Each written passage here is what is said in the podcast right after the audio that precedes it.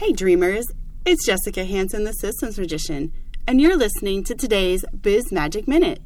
One of the things that I've said before, and I will repeat again and again, is that systems create resilience. Were you affected by the hurricane that came through, Hurricane Florence? I have one friend who was. And you know, she's been set back in her business because she doesn't have most of it automated she's still relying on people and herself to do tasks to move people through her process of onboarding and making sales. So, the next time you think about doing something manually yourself, think what would happen if you had a catastrophe in your life that took you away from your business. If you can automate that task, do it.